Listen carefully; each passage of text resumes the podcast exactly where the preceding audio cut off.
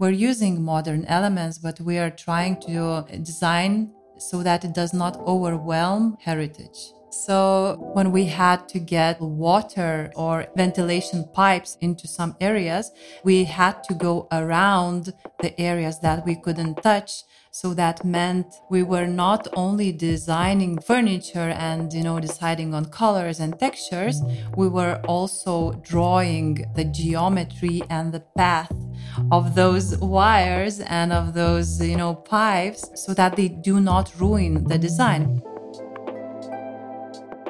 This is Travel by Design, where we chat with the visionaries behind the world's most extraordinary hotels. I'm your host, Hamish Kilburn, professional hotel reviewer and the editor of Hotel Designs. Today, our destination is Bucharest, the capital of Romania. It's a colourful, vibrant city with an annual flower festival, excursions to the breathtaking countryside, and a kaleidoscopic diversity of architecture the buildings here tell the stories of generations. And my guest for today is Indre Sangus, who helped turn one of the most historic buildings in the city into the Marmorosch Bucharest, an autograph collection hotel. I am representing Yes Design and I'm leading architect we keep growing and growing and uh, as we see now we are already going international so that's very uh, good Indre's team restored the Marmorosch Blank Bank Palace, a heritage building originally constructed in 1912. The bank sits at the heart of Old Town Bucharest, and it looks very much like a palace. Towering corners and elegant arches frame the facade, and there's a glowing gold trim around the front entrance. Because this building was a protected national monument, with intricate woodwork, stained glass, and marble tiling, which couldn't be disturbed, Indre took on challenge after challenge to build a fully functioning hotel inside. But before we talked about how she overcame those challenges, I asked her a question regarding bank buildings that I'd always wondered about. Old banks, they make for wonderful hotels. Have you noticed this before? Definitely. Definitely. Most of the spaces that were in the bank, they still serve almost the same function. Okay, it's not about the going to the bank and taking out or putting in your money, but still it's public space. It still has lobby. It still has meeting rooms. It still has small offices. In terms of layout, yes, uh, we added more rooms, but the public spaces that were the main areas in the bank as well still remained. Indre, I'm, I'm really struck by how your process is about revitalizing the historic Marmorosch bank building itself. You know, it's, it's not replacing it. Mm-hmm. We're talking here about a building that played a vital role in modernizing the Romanian economy, and it was constructed after the First World War. Mm-hmm. But I'd love to know what was the building like when you first walked into it? So I can tell you even one step before. I remember very well when the this future client called us and told about the site that it's bank and is going to be transformed into hotel. It already sounded amazing, but when we went to the site, it was even more impressive because the building itself is very uh, big and uh, almost uh, one of the most impressive building in Bucharest you see this beautiful facade, which is covered in natural stone and lots of ornaments. At the same time, the stones of the facade is almost falling apart. mm. Yeah, and it was not that abandoned, but for some of, I guess, a decade, it was just not functioning anymore. So feels like only the ghosts lived there we immediately understood that all this that we see now has to be brought to second life. And this we understood from the very first uh, visit because you can literally feel smell touch items that were built so long time ago and it's still there. Mm. i think that makes the experience for each guest even more stronger there's so many layers. There's yes. so many original layers. I can just imagine as a designer, mm-hmm. it must have just been like every designer's dream to win a project like this that has so much texture. Yes, it's a dream, but it's also big responsibility, you know, because uh, you have to know how not to ruin it and uh, what to emphasize on because there are so many uh, important things. So this building is classified as a Class A historic monument by the Romanian government. So that basically means that it's a national treasure. I, I just want to really understand why were they so important to keep intact? So when you go to these rooms, you immediately see the most preserved thing uh, in almost all the building. It's wooden panels, mm. which is uh, very surprising that they are still there because you know wood is quite uh, sensitive. And uh, imagine that all walls are covered in wooden panels, and it gives you immediately the sense of uh, something uh, royal and very grand. Imagine that each wooden panel is done. Um, is handcrafted. Mm. Maybe it was uh, started by one person and somebody else finished it because it takes so long to make it. So it's valuable feature to keep these elements and appreciate that somebody put so much work into that. Preserving craft, isn't it? Exactly. You know, now we're living in uh, times when we are used to very fast lifestyle mm-hmm. and uh, we are not working so hard on features like that like wooden panels or uh, moldings not because they are not nice or they are not attractive anymore. It's because it doesn't just fit our lifestyle anymore because we want everything fast and right away. And these elements they just take ages the more you talk and the more I get understanding of this project, I just can't help thinking how much of a, a, huge architectural challenge it was. If you're trying to keep so much of the original flooring and the original walls, for example, if preservation in this case means the look and feel of the whole interior has to stay the way it was 100 years ago, then I don't really have any idea how you would then go about installing things like new wiring into the walls and putting mm. new plumbing in and getting air conditioning in so that it is suitable for customer experience and not just look and feel, as you've mentioned, with the old and the new and the contemporary elements that are so sort of sensitively blended in. Yes, it's it's almost like a separate project.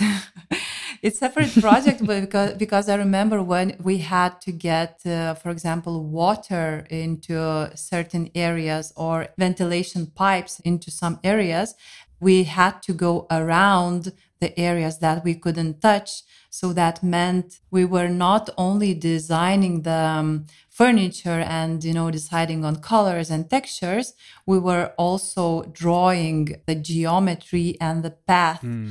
of those wires and of those you know pipes but it was labyrinth i could say it was literally a labyrinth so that they do not ruin the design. Yeah. Uh, we had uh, this lobby bar and we had this authentic uh, marble flooring which we couldn't even touch it because it was just too difficult to reassemble. So to get water into lobby bar, we had to build the form and the shape of the bar, not how we wanted it to be or how it was fitting best in the space, but uh, based on the geometry of this water pipe.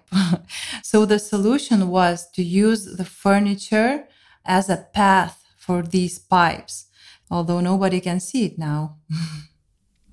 Wait a minute. So I'm, I'm, looking at a photograph of the lobby bar right now. So you're telling me the, the pipe work is hidden inside the furniture? And is that the same for the lobby bar itself? Yes, yes. Now, when you see the final, uh, you know, result, you will not even identify things like that.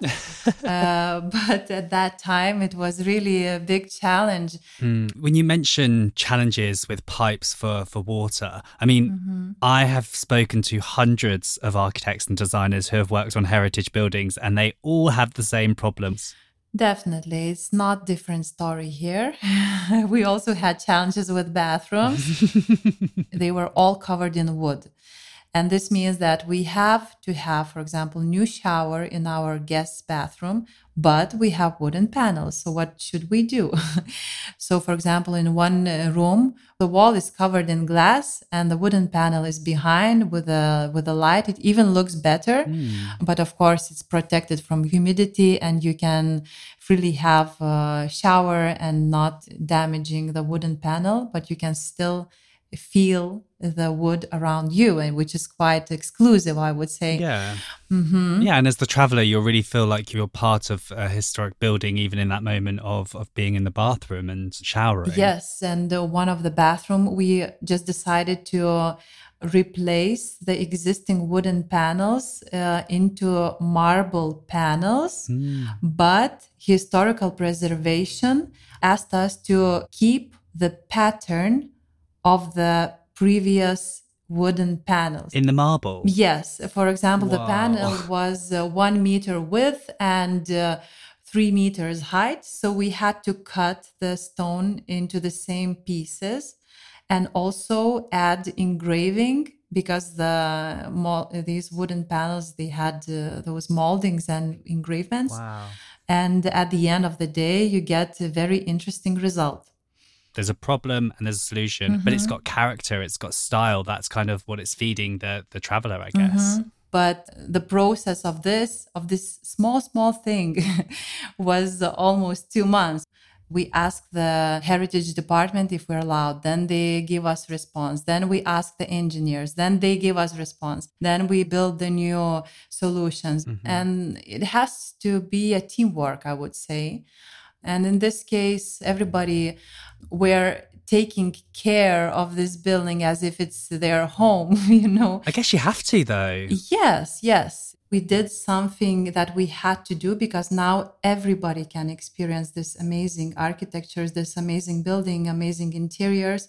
It's open for everybody. You just have to go and experience. So it's not for us, you know. We did not do it for our portfolio or just because we like beautiful buildings.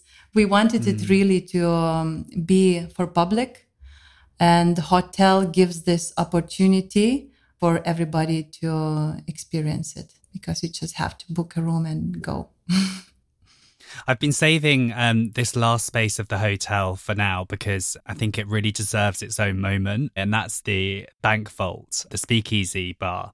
And obviously, it's built into the original Bank Vault itself. yeah it's story behind the vault is of course in the basement of the old building and when you go there you already feel like you're going to some secret place you go downstairs I it's a love that. yes it's a little bit you know intimate atmosphere no windows and then you just see that round vault door super heavy super thick and you still have that uh, handle that you have to push in order to open these doors Yeah. Anyone who's visiting Bucharest needs to experience descending into literal two story bank vault. The walls are completely covered with deposit boxes.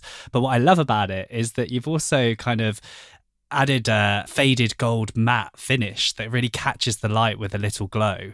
I've been to speakeasies before, but this is something else. This is something else, and it's very rare. Quite a tiny space, I would say. Uh, but what makes it uh, infinite is these deposit boxes that you mentioned. Everywhere you can see the deposit boxes. So it makes you feel a little bit, you know, visually uh, like lost or. But you know, I, I think that like there's something really poetic about this space because it's a space that would be completely private and obviously hidden from view in its former life. And yet it's a destination bar in itself, isn't it? And those deposit boxes, I guess, make the guests kind of feel like they're it makes you feel exceptional, I would say. We even found the old keys of these deposit uh, boxes. So, in some deposit boxes, we decided just to keep these keys so the guests can unlock the deposit box. Oh, wow. Yes, the same box functioned long, long time ago. And now you can open this box. You can leave even a note for your friend in this box, lock it, and take this uh, key to the receptionist and tell that please give this key to the room number and he will find my letter there and it's like finding a treasure oh, I love that. Mm-hmm. it's exceptional Indre, thanks so much for joining me today. I, I, really appreciate how diving into this restoration process of a heritage building, it really reveals so much history, but also so much new life for a building as well, and the potential to create new experiences. And it being at the heart of Bucharest, uh, I know many memories will be made by the people visiting the hotel.